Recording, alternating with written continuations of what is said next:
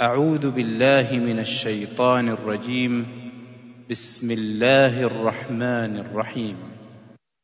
الله لا إله إلا هو الحي القيوم. لا تأخذه سنة ولا نوم. له ما في السماوات وما في الأرض. من ذا الذي يشفع عنده إلا بإذنه. يعلم ما بين أيديهم وما خلفهم ولا يحيطون بشيء من علمه إلا بما شاء.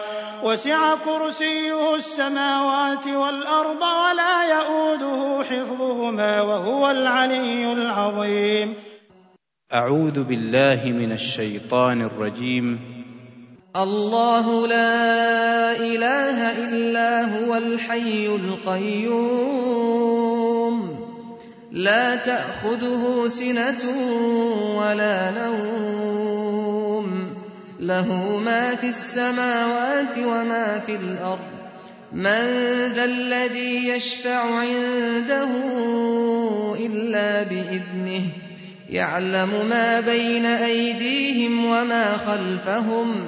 ولا يحيطون بشيء من علمه إلا بما شاء وسع كرسيه السماوات والأرض ولا يئوده حفظهما وهو العلي العظيم نحمده ونصلي على رسوله الكريم، أما بعد، فأعوذ بالله من الشيطان الرجيم، بسم الله الرحمن الرحيم رب اشرح لي صدري ويسر لي أمري واحلل عقدة من لساني يفقه قولي. الله لا إله إلا هو الحي القيوم. لا تأخذه سنة ولا نوم. له ما في السماوات وما في الأرض. من ذا الذي يشفع عنده إلا بإذنه. يعلم ما بين أيديهم وما خلفهم. ولا يحيطون بشيء من علمه إلا بما شاء وسع كرسيه السماوات والأرض ولا يؤوده حفظهما وهو العلي العظيم۔ یہ ایک آیت آیت الکرسی کہلاتی ہے۔ قرآن پاک کی سب سے اہم ترین آیت ہے، سب سے عظیم آیت۔ جس میں اللہ تعالی کی کچھ صفات کا بیان ہوا ہے۔ اس آیت کے بارے میں چند ایک احادیث ہیں۔ نمبر ایک ابئی ابن کاب سے روایت ہے کہ آپ صلی اللہ علیہ وسلم نے مجھ سے پوچھا، ابو منظر، یہ ان کی کنیت جانتے ہو تمہارے پاس کتاب اللہ کی سب سے عظمت والی آیت کون سی ہے؟ میں نے کہا، اللہ اور اس کا رسول زیادہ جانتا ہے۔ آپ نے پھر پوچھا، ابو منظر جانتے ہو تمہارے پاس کتاب اللہ کی کون سی آیت سب سے عظیم ہے؟ میں نے کہا، اللہ لا الہ الا هو الحی القیوم۔ آپ صلی اللہ علیہ وسلم نے میرے سینے پہ ہاتھ مار کر فرمایا، ابو منظر، تمہیں علم مبارک ہو کہ واقعی یہی آیت سب سے عظیم ہے۔ یہ صحیح مسلم کی روایت ہے، کتاب فضائل القرآن۔ دوسری حدیث۔ آیت الکرسی جو ہے، یہ حفاظت کے لیے پڑھی جاتی ہے۔ اور اس کی دلیل یہ حدیث ہے۔ حضرت ابو حرارا کہتے ہیں کہ آپ صلی اللہ علیہ وسلم نے مجھے صدقہ فطر کی حفاظت پر مقرر کیا۔ کوئی شخص آیا اور غلہ چوری کرنے لگا۔ میں نے اسے پکڑ لیا اور کہا، میں تجھے حضور صلی اللہ علیہ وسلم کے پاس لے جاؤں گا۔ کہنے لگا، میں محتاج ہوں، عیالدار ہوں، سخت تکلیف میں ہوں، چنانچہ میں نے اسے چھوڑ دیا۔ جب صبح ہوئی تو آپ نے مجھ سے پوچھا، ابو حریرا آج رات تمہارے قیدی نے کیا کہا تھا؟ میں نے کہا، یا رسول اللہ صلی اللہ علیہ وسلم، اس نے محتاجی اور عیالداری کا شکوا کیا تھا تو مجھے رحم آیا، میں نے اسے چھوڑ دیا۔ آپ نے فرمایا، دھیان رکھنا، وہ جھوٹا ہے، وہ پھر آئے گا۔ چنانچہ اگلی رات وہ پھر آیا، پھر غلہ اٹھانے لگا۔ میں نے اسے پکڑ لیا اور کہا کہ آج تو میں ضرور تمہیں نبی صلی اللہ علیہ وسلم کے پاس لے جاؤں گا۔ کہنے لگا، مجھے چھوڑ دو، میں محتاج ہوں، عیالدار ہوں تنگ دست ہوں، آئندہ نہیں آؤں گا، مجھے پھر رحم آ گیا، پھر میں نے اسے چھوڑ دیا۔ صبح ہوئی تو آپ صلی اللہ علیہ وسلم نے مجھ سے پوچھا، ابو حرارا تمہارے قیدی نے کیا کیا؟ میں نے کہا، یا رسول اللہ صلی اللہ علیہ وسلم، اس نے سخت محتاجی اور عیالداری کا شکوا کیا۔ تو مجھے رحم آ گیا، میں نے اسے چھوڑ دیا۔ آپ نے فرمایا، دھیان رکھنا، وہ جھوٹا ہے، پھر آئے گا۔ چنانچہ تیسری بار میں تاک میں رہا۔ وہ آیا اور غلہ سمیٹنے لگا۔ میں نے کہا، اب تو میں تمہیں ضرور نبی صلی اللہ علیہ وسلم کے پاس لے جاؤں گا۔ اب یہ تیسری بار ہے، تو ہر بار یہی کہتا ہے کہ پھر نہ آؤں گا، مگر پھر آ جاتا ہے۔ اس نے کہا، مجھے چھوڑ دو، میں تمہیں چند کلمے سکھاتا ہوں جو تمہیں فائدہ دیں گے. میں نے کہا، وہ کیا ہے؟ کہنے لگا، جب سونے لگو تو یہ آیت الکرسی پڑھ لیا کرو۔ اللہ کی طرف سے ایک فرشتہ تمہارا نگہبان ہوگا اور صبح تک شیطان تیرے پاس نہیں آئے گا۔ چنانچہ میں نے اسے پھر چھوڑ دیا۔ صبح ہوئی تو آپ صلی اللہ علیہ وسلم نے مجھ سے پوچھا، تیرے قیدی نے آج رات کیا کیا؟ میں نے آپ کو ساری بات بتا دی تو آپ نے فرمایا، اس نے بات سچی کی حالانکہ وہ خود جھوٹا ہے۔ پھر آپ نے مجھ سے کہا، ابو ہریرا جانتے ہو تین راتوں سے کون تمہارے پاس آ رہا تھا؟ میں نے کہا، نہیں، آپ نے فرمایا وہ شیطان تھا۔ یہ بخاری کی روایت ہے، صحیح حدیث ہے۔ بعض اوقات شیطان انسان کی شکل میں بھی انسان کے پاس آ سکتا ہے۔ اور خاص طور پہ ایسے جیسے ان نون سا کوئی ہو۔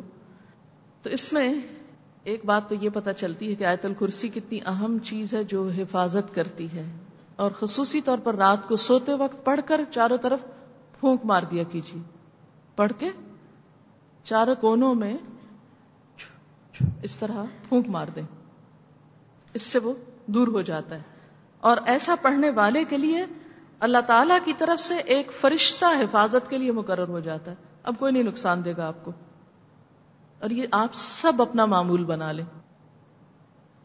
اسی طرح ایک اور بات یہ ہے کہ آپ دیکھیں کہ علم تو شیطان نے بھی دیا تھا۔ علم شیطان کے پاس بھی بہت تھا اور علم شیطان نے بھی دیا تھا۔ تو صرف علم سے بات نہیں بنتی جب تک عمل نہ ہو۔ صرف علم سے بات نہیں بنتی۔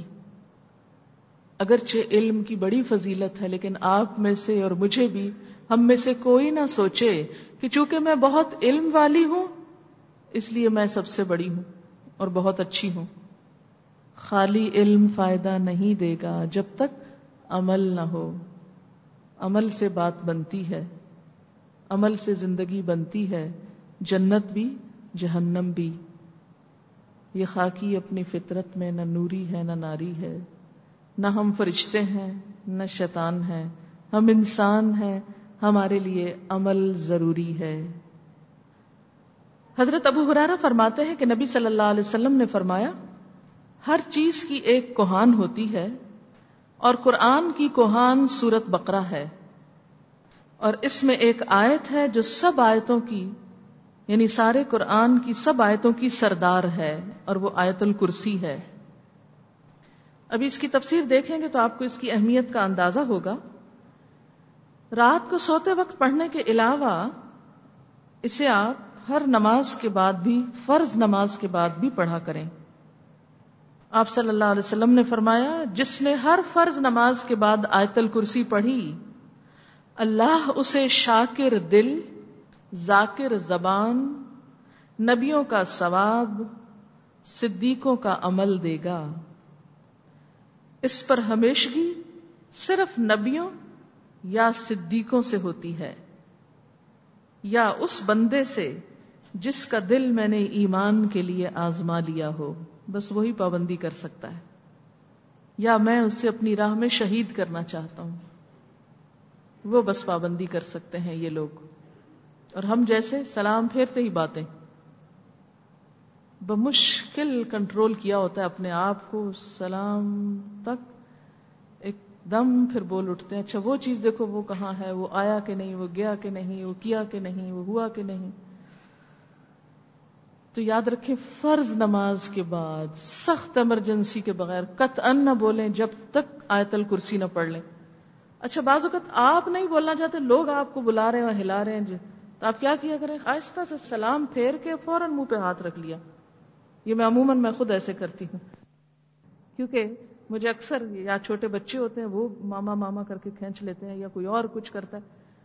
تو سلام پھیر کے فوراً منہ پہ ہاتھ اس طرح کہ ہمیں کوئی نظر ہی نہ آئے، جب نظر نہیں آئے گا تو پھر دل بھی پریشان نہیں ہوگا، تسلی سے آیت الکرسی پڑھی جائے گی۔ اس کے بعد کچھ اور کریں۔ کیونکہ اس کی پابندی کا ثواب بہت ہے۔ ایک اور حدیث میں ہے، جس نے آیت الکرسی پڑھی اور اس کا اسی دن انتقال ہو گیا تو جنت میں جانے سے اسے کوئی چیز نہ روک سکے گی۔ اس میں اللہ کا اس میں آزم بھی ہے۔ جس گھر میں پڑی جائے، اس سے شیطان نکل جاتا ہے۔ لہذا اتنی خوبصورت آیت، اتنی بہترین آیت اس کے لیے ہم میں سے ہر ایک کو حریص ہونا چاہیے۔ آئیے دیکھتے ہیں کہ اس میں ہے کیا، جس کی وجہ سے اس کی اتنی فضیلت ہے۔ ایک طرح سے یہ اللہ کا تعارف ہے۔ اللہ اللہ لا الہ الا اللہ جس کے سوا کوئی الہ نہیں، کوئی معبود نہیں۔ شرک کی سب اقسام کی جڑ کاٹ دی۔ اور اس کی دلیل دو صفات ہیں اللہ کی، اور وہ کیا؟ الحی، کہ وہ زندہ ہے۔ جتنے دوسرے معبود ہیں، وہ سب فوت ہو جاتے ہیں یا ختم ہو جاتے ہیں۔ جبکہ اللہ کی ذات کو کوئی فنا نہیں۔ کل من علیہ فان و یبقا وجہ ربک ذل جلال والاکرام۔ ہر چیز کو فنا ہے، صرف اللہ کی ذات کو نہیں۔ یہ آیت شرک کی تردید ہے۔ مستقل زندہ ہے۔ اسی کے ہاتھ میں زندگی ہے، خود بھی زندہ ہے اور زندگی اسی کے دم سے وجود میں آئی ہے۔ القیوم قائم رہنے والا ہے، قائم رکھنے والا ہے۔ ہر چیز کو تھامے ہوئے ہے، جبکہ دوسرے سب سہاروں کے محتاج ہیں۔ کوئی چیز خود سے قائم نہیں رہ سکتی۔ آپ دیکھیں کتنا بڑے سے بڑا کوئی ولی ہو، بزرگ ہو، نیک انسان ہو، نبی ہو حتیٰ کہ کیا ایسے ہی کوئی آسمان سے اترا؟ نہیں نا۔ بچے کی حالت میں پیدا ہوا نا۔ تمام انبیاء، اولیاء، سب بزرگان کیسے پیدا ہوئے؟ بچے کی حالت میں۔ بچے پیدا ہوئے۔ اور جو بچے تھے جب وہ، تو کیا تھے؟ سہارے کے محتاج تھے۔ آج جب لوگ ان کو اللہ کا شریک کرتے ہیں، تو سوچنا چاہیے۔ وہ اپنے وجود کے لیے اپنے نشو نما کے لیے سہارے کے محتاج تھے۔ لیکن اللہ کو کسی سہارے کی ضرورت نہیں۔ بلکہ وہ سب کو تھامے ہوئے ہے، قائم رکھے ہوئے ہے۔ اور بہت بڑی مثال آسمان آپ کے سامنے ہے۔ کس طرح اس کو بغیر ستونوں کے تھامے ہوئے ہے، قائم رکھے ہوئے ہے۔ اور مزید کیا ہے؟ کہ لا تأخذہ سنتن، اس کو تو اونگ بھی نہیں آتی، جبکہ باقی سب سوتے ہیں۔ کتنا بھی کوئی نیک انسان ہو، سوئے بغیر اس کا گزارا ہی نہیں۔ اور کوئی معبود سونے والا ہو نہیں سکتا، کیونکہ جو سو گیا۔ اب دیکھیں نا کہ بعض اوقات لوگ بڑے بزرگان کے پاس جاتے ہیں اور پھر ان سے دعائیں مانگتے ہیں یا ان سے کہتے ہیں کہ یہ قبروں میں زندہ ہے کہ یہ شہید ہیں یا ویسے بھی جو بھی۔ اور کہتے ہیں کہ یہ تو بس ایک آرزی نیند سو رہے ہیں۔ تو جو سو بھی رہا ہو، جو اونگ بھی جائے، وہ بھی معبود نہیں ہو سکتا، اس کے ہاتھ میں کوئی طاقت نہیں۔ وہ کمزور ہے، وہ بے بس ہے۔ نیند اور اونگ کسی بھی انسان کی بے بسی کی علامت ہے۔ بے بسی۔ نیند کے آگے آپ ہتھیار ڈال دیتے ہیں۔ آپ سخت بھوکے ہوں۔ جب نیند آتی ہے تو کیا ہوتا ہے؟ آپ کہتے کچھ نہیں کھانا، بس نیند آ رہی۔ سب چھوڑ دیتے ہیں۔ کچھ پسندیدہ ترین چیز بھی سامنے ہو تو جب شدت نیند ہوتی بس سب کچھ ہٹا دو، سب لے جاؤ۔ آپ دیکھیں کہ ہر ماں کو اپنے بچے پیارے ہوتے ہیں اور بعض اوقات کیا ہوتا ہے کہ جیسے کوئی بچہ پیدا ہوتا ہے تو ماں کہتی ہے، بس میں تو ایک لمحے کے لیے بھی کسی کو نہیں دوں گی اس کو۔ خود ہی اسے پالوں گی، خود اپنے سامنے رکھوں گی، خود ہر چیز خود کروں گی اس کی۔ مائیں کتنی کانشیس ہوتی ہیں بچوں کے بارے میں کسی کو کوئی ہاتھ نہ لگا پتہ نہیں کیا کرے گا ان کو۔ لیکن میں نے دیکھا کہ جب ماؤں کو شدید نیند آتی کہ ذرا سا ان کو لے جاؤ کہیں تاکہ میں سو جاؤں۔ کتنا کمزور ہے نا انسان اپنے سارے دعووں میں جھوٹا ہے۔ لیکن اللہ کی ذات نیند اور اونگ سے پاک، بے نیاز۔ ہے کوئی اس سے ایسا اور؟ کوئی بھی نہیں۔ کوئی بھی نہیں۔ لا تأخذه سنة ولا نوم۔ لہو ما فی السماوات و ما فی الارض۔ اگلی صفت یہ ہے کہ آسمانوں اور زمین میں جو کچھ ہے، سب اسی کا۔ ہے کوئی اور جس کا سب کچھ ہو؟ بڑے سے بڑے آدمی کا آپ تصور کریں، دنیا میں وہ اخباروں میں اکثر آتا رہتا ہے، لوگوں کی رال ٹپکانے کو، فلاں فلاں آدمی دنیا کے امیر ترین انسان ہے ایشیا کا سب سے امیر انسان فلاں ہے، یورپ کا فلاں ہے، پوری دنیا کا فلاں ہے۔ دنیا کے دس امیر لوگ مثلا، پھر ان کی ڈیٹیلز دی ہوتی ہیں، یہ یہ یہ اون کرتے ہیں۔ ان سب کی ڈیٹیل کسی وقت پڑھ کے دیکھیں کہ ان میں سے کوئی صرف پوری دنیا کو بھی اون نہیں کرتا، آسمان تو دور کی بات ہے۔ کتنا بھی بڑے سے بڑا آدمی۔ مثلا ایک کراچی شہر ہے، ایک شہر ہے۔ کیا کوئی اتنا مالدار ہے اس شہر کے اندر کہ پورا کراچی خرید لے؟ نہیں نہیں خرید سکتا۔ تو اگر کوئی شخص ایک شہر نہیں خرید سکتا، ایک ملک نہیں اس طرح خرید سکتا، یا کوئی اتنی علاقہ اپنے اون نہیں کر سکتا، اس کا مالک نہیں بن سکتا، تو خدا کیسے ہو سکتا ہے؟ لیکن کتنے افسوس کی بات ہے کہ ہم جس کے پاس مال دیکھتے ہیں، ہم اس کے آگے جھک جاتے ہیں، مروب ہو جاتے ہیں۔ اسی طرح کوئی بھی بڑی سے بڑی خوبی جو کسی انسان میں ہو، اس کی وجہ سے انسان کو اللہ کی اطاعت نہیں بھولنی چاہیے۔ اللہ کی مرضی نہیں بھولنی چاہیے، بس۔ کسی مجلس میں ہم جاتے ہیں، ذرا اپنے سے بڑے لوگوں کو دیکھ لیں، تو فوراً ان کی نقالی شروع کر دیتے ہیں اور ان کی مرضی کے مطابق ہو جاتے ہیں اور اللہ کی مرضی کو باہر ہی چھوڑ آتے ہیں۔ کیونکہ اب ادھر تو یہ بڑے ہیں نا، ان کے سامنے جھک کے بیٹھنا ہے۔ لہو ما فی السماوات و ما فی الارض۔ یاد رکھو وہ اللہ جو آسمانوں اور زمین کا مالک ہے، اس کی ہر چیز اس کی ہے۔ اور اتنا صاحب اقتدار منزل یشفا اللہ بزنی کون ہے جس میں یہ جرت ہو کہ وہ اس کے پاس سفارش کر سکے، مگر اس کی اجازت سے۔ قرآن پاک میں سورت الزمر میں آتا ہے کل اللہ شفاعت جمی کہہ دیجیے، اللہ ہی کے لیے ہے سفارش ساری کی ساری۔ کل اللہ شفاعت جمی سورت مریم میں آتا ہے، لا يملكون الشفاعة الا من اتخذ عند الرحمن عهدا وہ سفارش کے مالک نہیں، مگر جو بنا لے رحمان کے پاس کوئی عہد۔ ولا تنفع الشفاعت عنده الا لمن اذن له. سورۃ سبا میں آتا ہے. اور بھی بہت سی آیات ہیں. مراد اس سے کیا ہے؟ کہ شفاعت بس اس کے ہاتھ میں ہے.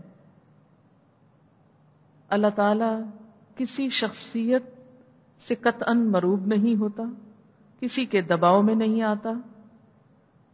ولا یشفعون الا لمن ارتدا وهم من خشیتی مشفقون. شفاعت کرنے والے خود اللہ کے ڈر سے خوف کھا رہے ہوں گے۔ اور اس کی دلیل کیا ہے؟ حدیث۔ حدیث آپ کو سنائے دیتی ہوں، اس سے آپ کو اندازہ ہوگا کہ بڑے بڑے پیغمبر شفاعت کرنے سے کس طرح ڈر رہے ہوں گے۔ حضرت انس فرماتے ہیں کہ نبی صلی اللہ علیہ وسلم نے فرمایا، قیامت کے دن ایماندار لوگ جمع ہو کر کہیں گے کہ بہتر ہے کہ ہم اپنے پروردگار کے حضور کسی کی سفارش پہنچائیں۔ یہ سفارش کو یہ حدیث بہت اچھی طرح واضح کر دیتی۔ یعنی بڑے بڑے ایمان والے لوگ مل کے کہیں گے کہ ہم کسی ایسے کو بھیجیں اللہ تعالی کے پاس جو جا کے سفارش کرے۔ وہ آدم علیہ السلام کے پاس آ کر کہیں گے، آپ سب لوگوں کے باپ ہیں، آپ کو اللہ نے اپنے ہاتھ سے بنایا، فرشتوں سے سجدہ کروایا، آپ کو تمام چیزوں کے نام سکھائے لہذا اپنے پروردگار کے ہاں ہماری سفارش کریں کہ وہ اس مصیبت کی جگہ سے نکال کر آرام دے، کیونکہ حشر کا میدان بڑا گرمی کا دن ہوگا، بڑا طویل دن۔ سب لوگ پریشان ہوں گے کہ جلد جان چوٹے اور ہم یہاں سے نکلیں۔ انتظار ویسے ہی موت ہے، موت سے بھی شدید ہے۔ وہ کہیں گے، یہ کون کہیں گے؟ حضرت آدم، میں اس لائق نہیں اور وہ اپنا قصور یاد کر کے اللہ کے حضور جانے سے شرمائیں گے۔ کون سا؟ وہ جو درخت کا پل کھا لیا تھا۔ کہیں گے تم نو علیہ السلام کے پاس جاؤ۔ وہ پہلے رسول ہیں جنہیں اللہ نے زمین والوں کی طرف بھیجا۔ لوگ نو علیہ السلام کے پاس جائیں گے تو وہ کہیں گے، میں اس کا اہل نہیں۔ وہ اپنا سوال یاد کر کے شرمائیں گے جو انہوں نے بغیر علم کے اپنے پروردگار سے کیا تھا۔ کون سا؟ بیٹے کے بارے میں۔ پھر کہیں گے، تم اللہ کے خلیل ابراہیم علیہ السلام کے پاس جاؤ۔ لوگ ان کے پاس آئیں گے۔ وہ بھی یہی کہیں گے، میں اس کا اہل نہیں ہوں۔ تم موسا علیہ السلام کے پاس جاؤ۔ وہ ایسے بندے ہیں جن سے اللہ نے کلام کیا اور انہیں تورات دی، لوگ موسا علیہ السلام کے پاس آئیں گے تو کہیں گے، میں اس کا اہل نہیں۔ وہ اپنے خون ناحق کو یاد کر کے اپنے پروردگار کے ہاں جانے سے شرمائیں گے۔ کون سا؟ وہ جو قبطی غلطی سے مارا گیا تھا۔ کہیں گے، تم عیسا علیہ السلام کے پاس جاؤ۔ وہ اللہ کے بندے اور اس کے رسول، اس کا کلمہ، اس کی روح ہیں۔ لوگ ان کے پاس جائیں گے۔ وہ کہیں گے، میں اس کا اہل نہیں ہوں۔ تو محمد صلی اللہ علیہ وسلم کے پاس جاؤ۔ وہ ایسے مقرب بندے ہیں جن کے اللہ تعالیٰ نے سب اگلے پچھلے قصور معاف کر دیے۔ پھر لوگ میرے پاس آئیں گے، تو میں وہاں سے چل کر اپنے پروردگار کے حضور حاضر ہونے کی اجازت طلب کروں گا۔ مجھے اجازت مل جائے گی۔ جب میں اپنے پروردگار کو دیکھوں گا تو سجدے میں گر جاؤں گا۔ پھر جب تک پروردگار چاہے گا، مجھے سجدے میں پڑا رہنے دے گا۔ پھر ارشاد ہوگا، اپنا سر اٹھاؤ، سوال کرو، تمہیں دیا جائے گا، بات کرو، سنی جائے گی۔ سفارش کرو، قبول کی جائے گی۔ چنانچہ میں اپنا سر اٹھاؤں گا اور اللہ تعالیٰ کی ایسی تعریف کروں گا جو وہ مجھے اس وقت سکھائے گا۔ پھر میں سفارش کروں گا، جس کے لیے ایک حد مقرر کی جائے گی۔ میں ان لوگوں کو بہشت میں پہنچا دوں گا، پھر اپنے پروردگار کی طرف لوٹ آؤں گا۔ جب اپنے پروردگار کو دیکھوں گا تو پہلے کی طرح سجدے میں گر جاؤں گا، پھر سفارش کروں گا۔ تو میرے لیے ایک حد مقرر کر دی جائے گی۔ یعنی کچھ لوگوں کا لمٹ یعنی جیسے کوٹا ہوتا ہے کہ اتنے لوگ، میں انہیں جنت میں داخل کروں گا، پھر تیسری دفعہ لوٹ کر آؤں گا، پھر چوتھی مرتبہ عرض کروں گا، پروردگار، اب تو دوزخ میں جانے والے ہی باقی رہ گئے، جو قرآن کی روح سے دوزخ میں جانے کے لائق ہیں اور انہیں وہاں ہمیشہ رہنا۔ اس سے کیا پتا چلتا ہے کہ نبی صلی اللہ علیہ وسلم بھی ان لوگوں کی سفارش نہیں کریں گے جنہوں نے دوزخ میں جانے والے کام کیے ہوں گے۔ اس لیے سفارش اس کے لیے ہے کہ جس کو اللہ اجازت دے اور جس کے لیے اجازت ہے ہر ایک کے لیے نہیں۔ اور ویسے بھی آپ دیکھیں کہ سفارش اس کے لیے ہوتی ہے جس کو تھوڑی بہت کوئی کمی بیشی ہو۔ اس کے لیے نہیں ہوتی جس کے پاس کچھ بھی نہ ہو۔ مثلا، ایک چھوٹی سی مثال۔ ایک شخص الف بے نہیں پڑھا ہوا یا چار جماعتیں پڑھا ہوا۔ اس کو ڈاکٹر کہلانے کا بہت شوق ہے۔ اس کا کوئی عزیز دوست رشتہ دار مثلا صدر یا وزیر اعظم بن جاتا ہے۔ وہ اس کے پاس جاتا ہے۔ دیکھو، اتنے بڑے عہدے پہ پہنچ گئے ہو، خدا کے لیے مجھے ڈاکٹر لگوا دو کہیں۔ کیا وہ لگوا سکتا ہے؟ چار جماعتیں پڑی اور اس کو ڈاکٹر کیسے کسی اسپتال میں اپوائنٹ کر سکتا ہے؟ اگر مثلا اس نے ایم بی بی ایس کیا ہوتا، کوئی اسپیشلائزیشن نہیں، تو ہو سکتا ہے کہ کوئی داندلی کر کے ادھر ادھر وہ اس کو کوئی بڑا عہدہ دلوا دیتا، جیسے کہ ہوتا ہے۔ اور اس پر بھی آپ دیکھیں کتنی انگلیاں اٹھتی کہ یہ ظلم ہے، کہ حقدار کا حق مار کے اس کو وہاں بھیج دیا گیا۔ کیا اللہ تعالیٰ سے کسی ایسے ظلم کی توقع کی جا سکتی؟ نہیں۔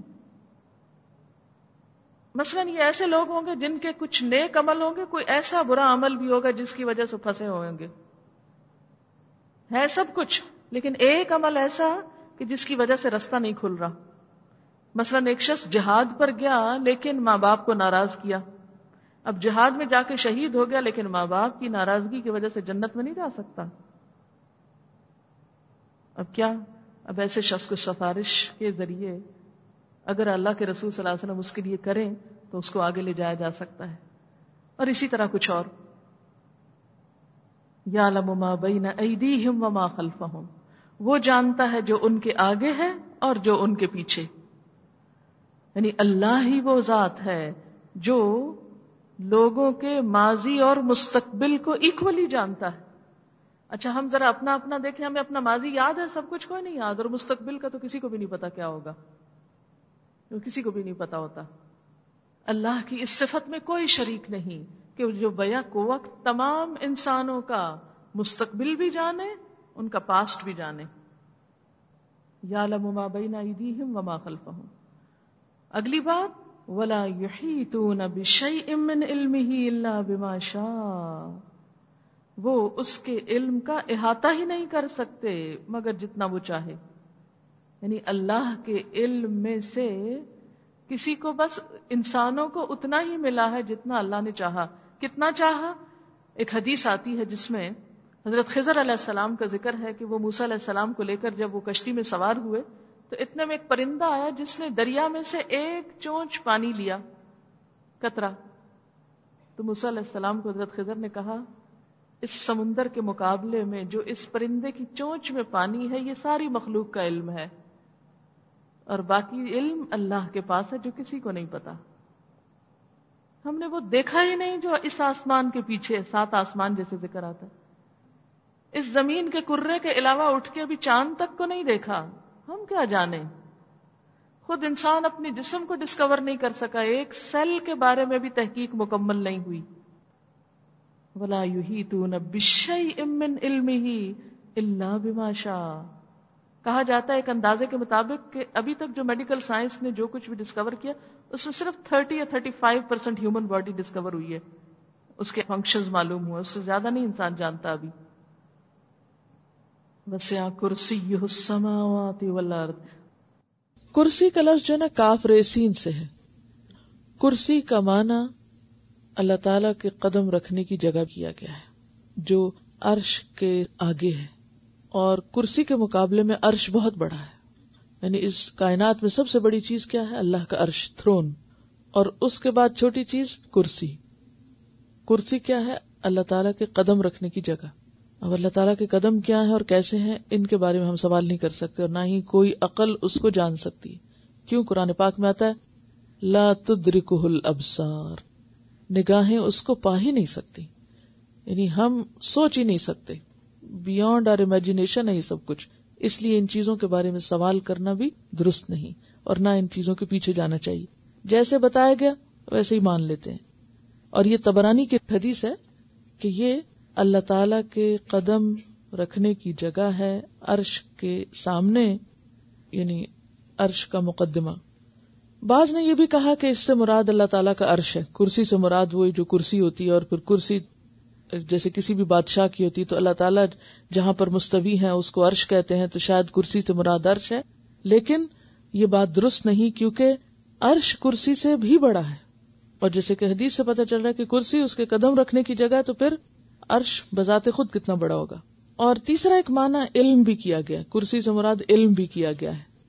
لیکن بات یہ ہے کہ عربی میں یہ معنی کرسی کا استعمال نہیں ہوتا۔ علم کا معنی نہیں استعمال ہوتا۔ ٹھیک ہے؟ اور کرسی کتنی بڑی ہے؟ اس کے بارے میں بھی حدیث آتی ہے۔ صحیح ابن حبان بھی کتاب ہے۔ اس میں آتا ہے کہ سات آسمان یعنی یہ ساری چیزیں جو ہمیں نون ہیں، ساتوں آسمان، کرسی کے مقابلے میں ایسے ہیں جیسے صحرا میں پڑی ہوئی ایک مندری۔ مندری کیا تھا انگوٹھی، رنگ۔ ٹھیک ہے؟ حلقہ کا لفظ آتا ہے عربی میں۔ حلقہ حلقہ کہتے ہیں، گول دائرے کو۔ رنگ، جس کو آپ کہتے یعنی کرسی کتنی بڑی ہے؟ جس کے سامنے ساتوں آسمان اور ساری زمینیں اور یہ سب کچھ کیا ہے؟ اتنا چھوٹا ہے کہ جیسے پورے بڑے صحرا میں کہیں رنگ پڑی ہوئی ہو۔ تھوڑا سا ذرا تصور سے کام لیں۔ اللہ تعالی کا عرش عرش کے مقابلے میں کرسی کیا ہے؟ پاؤں رکھنے کی بس جگہ اور کرسی کے مقابلے میں زمین، آسمان کیا ہے؟ جیسے ایک چھوٹا سا رنگ ہو۔ ویسے بھی گیلیکسیز کس طرح نظر آتی ہیں؟ رنگ کی شکل میں نظر آتی ہے نا؟ تو یہ جو اتنا بڑا رنگ ہے نا، galaxies billion and trillion stars ہیں اس میں۔ اور وہ ایک نہیں، پھر وہ خود لاکھوں ہیں۔ وہ ساری ملا کے جو پورا ایک رنگ بنا ہوا ہے یہ زمین و آسمان کا، وہ کرسی کے مقابلے میں ایسا ہے جیسے صحرا میں پڑا ہوا ایک رنگ ہو گئی اور پھر کرسی عرش کے مقابلے میں صرف قدم رکھنے کی جگہ تو عرش اور عرش پر عرش کا رب کوئی نہیں جان سکتا، اس کی عظمت کو کوئی پا ہی نہیں سکتا ایکسپلین ہی نہیں کر سکتا، کوئی ورڈ ہی نہیں ہے۔ یہ صرف آپ محسوس کر سکتے ہیں اگر واقعی آپ اللہ کو پہچاننا چاہیں۔ زمین کے ایک ٹکڑے پر خود زمین کی حیثیت کیا ہے؟ ایک ذرہ پوری کائنات میں۔ جو شخص شعور کے ساتھ آیتل کرسی پڑے اس کے دل سے ہر ایک کی عظمت نکل جائے گی۔ ولا يحيطون بشيء من علمه الا بما شاء۔ وسع كرسيه السماوات والارض اللہ کی ذات، جس کا اقتدار سارے آسمانوں پر اور پوری زمین پر۔ کیوں مروب ہو؟ کیوں ڈرتے ہو لوگوں سے؟ لا يؤوده حفظهما وهو العلی العظیم۔ اس کو نہیں تھکاتی ان دونوں کی حفاظت، آسمانوں اور زمین کی حفاظت۔ اس سے وہ بوجھل نہیں وہ العلی۔ اور وہ بہت بڑا ہے، العظیم، بہت ہی بلند، بہت ہی عظیم۔ اب ذرا اس شعور کے ساتھ آیت الکرسی پڑھیں اور پھر لطف اٹھائیں۔ دوبارہ میں صفات دہراتی ہوں تاکہ آپ غور فرمائیں مزید. اللہ لا الہ الا ہو. الحی. آپ اس کو سیدھی لائن میں نہیں، گھر جا کے اوپر نیچے لکھیں. Number one, number two, number three, number four. اور کمپیرزن میں کسی اور کو لائیں، ہے کوئی جو جس کے پاس یہ ہو؟ کوئی بھی نہیں. اللہ لا الہ الا ہو. الحی. القیوم. لا تأخذه سنة ولا نوم. اگلی لائن، لہو ما فی السماوات و ما فی الارض۔ اگلی، من ذا الذی یشفع عنده الا بذن اگلی، یعلم ما بین ایدیہم و ما خلفہم۔ اگلی، ولا یحیطون بشیء من علمه الا بما شاء۔ اگلی، وسع کرسیہ السماوات والارض۔ اگلی، ولا یؤوده حفظهما۔ اگلی وہ العلی۔ اگلی، العظیم۔ اسی لیے یہ آیت پورے قرآن کی عظیم ترین آیت ہے۔ ایسا ہے میرا پروردگار، جس کے مقابل کوئی نہیں۔ اس لیے سب سے بڑا غم اور سب سے بڑا کام اس کو راضی کرنا ہے۔ وہ راضی ہو گیا، وہ اپنا ہو گیا تو سب کچھ اپنا ہے۔ اور اگر وہ ناراض ہے تو ساری دنیا بھی اپنی ہو کر کوئی فائدہ نہ دے گی۔ اللہ لا الہ الا هو الحی القیوم لا تأخذه سنة ولا نوم له ما في السماوات وما في الأرض من ذا الذي يشفع عنده إلا بإذنه يعلم ما بين أيديهم وما خلفهم ولا يحيطون بشيء من علمه إلا بما شاء وسع كرسيه السماوات والأرض ولا يؤوده حفظهما وهو العلي العظيم آیت الکرسی پڑھتے ہوئے کوئی چیز محسوس کی آپ نے؟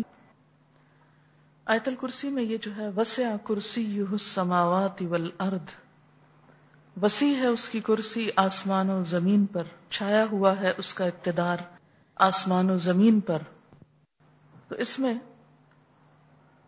ایک حدیث میں آتا ہے، حضرت ابو ذر غفاری نے آپ صلی اللہ علیہ وسلم سے اس کرسی کی وسط کے بارے میں پوچھا۔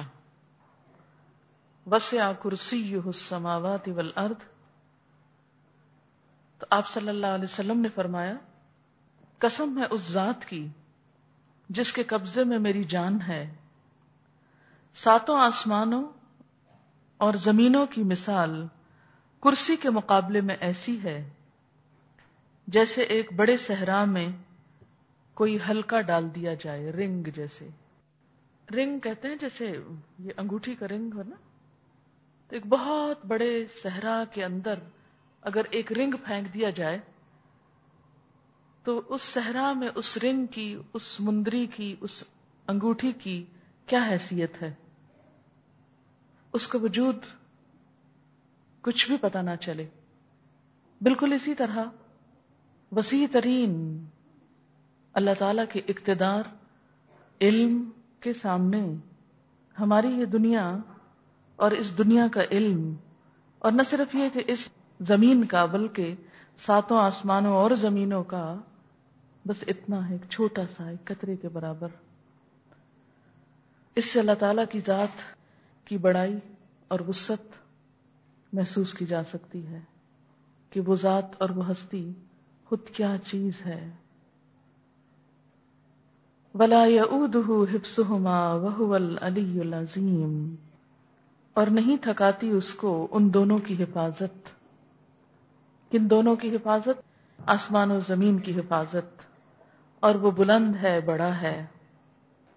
وآخر دعوانا الحمد للہ رب العالمين اعوذ باللہ من الشیطان الرجیم۔ بسم اللہ الرحمن الرحیم۔ الله لا إله إلا هو الحي القيوم لا تأخذه سنة ولا نوم له ما في السماوات وما في الأرض من ذا الذي يشفع عنده إلا بإذنه يعلم ما بين أيديهم وما خلفهم ولا يحيطون بشيء من علمه إلا بما شاء وسع كرسيه السماوات والأرض ولا يئوده حفظهما وهو العلي العظيم. أعوذ بالله من الشيطان الرجيم. الله لا إله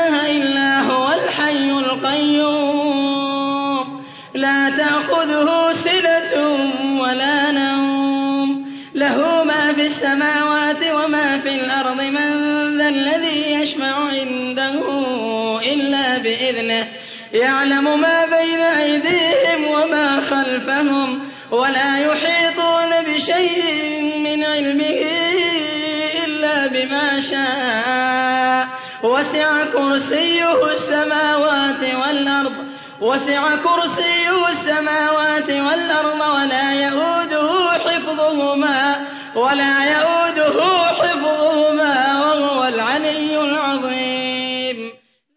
أعوذ بالله من الشيطان الرجيم. الله لا إله إلا هو الحي القيوم.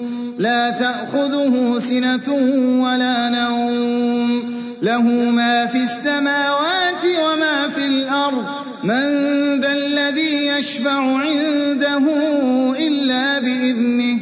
يعلم ما بين أيديهم وما خلفهم. ولا يحيطون بشيء من علمه إلا بما شاء.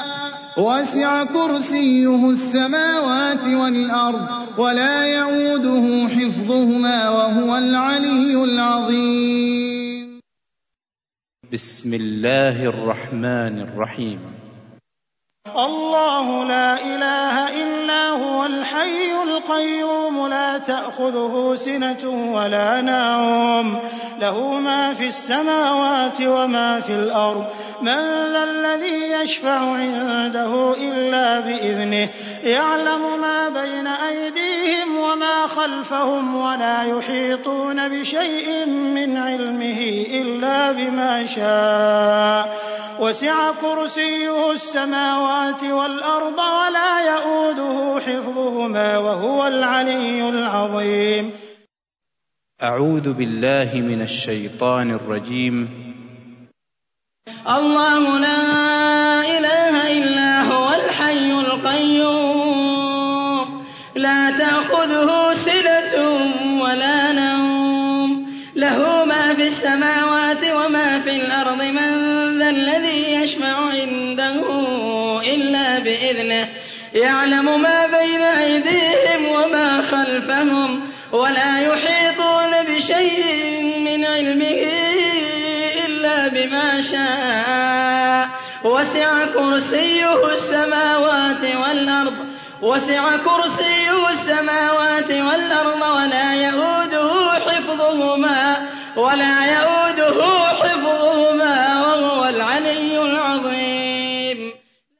أعوذ بالله من الشيطان الرجيم. الله لا إله إلا هو الحي القيوم. لا تأخذه سنة ولا نوم. له ما في السماوات وما في الأرض. من ذا الذي يشفع عنده إلا بإذنه. يعلم ما بين أيديهم وما خلفهم ولا يحيطون بشيء من علمه إلا بما شاء. وسع كرسيه السماوات والأرض ولا يؤوده حفظهما وهو العلي العظيم. بسم الله الرحمن الرحيم. الله لا إله إلا إلا هو الحي القيوم لا تأخذه سنة ولا نوم له ما في السماوات وما في الأرض من ذا الذي يشفع عنده إلا بإذنه يعلم ما بين أيديهم وما خلفهم ولا يحيطون بشيء من علمه إلا بما شاء وسع كرسيه السماوات والأرض ولا يئوده حفظهما وهو العلي العظيم. أعوذ بالله من الشيطان الرجيم. الله لا إله إلا هو الحي القيوم. لا تأخذه سنة ولا نوم. له ما في السماوات وما في الأرض من ذا الذي يشفع عنده إلا بإذنه. يعلم ما بين أيديهم وما خلفهم ولا يحيطون بشيء من علمه إلا بما شاء. وسع كرسيه السماوات والأرض، وسع كرسيه السماوات والأرض، ولا يؤوده حفظهما، ولا يؤوده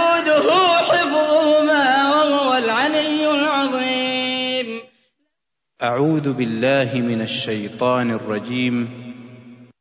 الله لا إله إلا هو الحي القيوم. لا تأخذه سنة ولا نوم. له ما في السماوات وما في الأرض. من ذا الذي يشفع عنده إلا بإذنه. يعلم ما بين أيديهم وما خلفهم. ولا يحيطون بشيء من علمه إلا بما شاء. وسع كرسيه السماوات والأرض ولا يعوده حفظهما وهو العلي العظيم.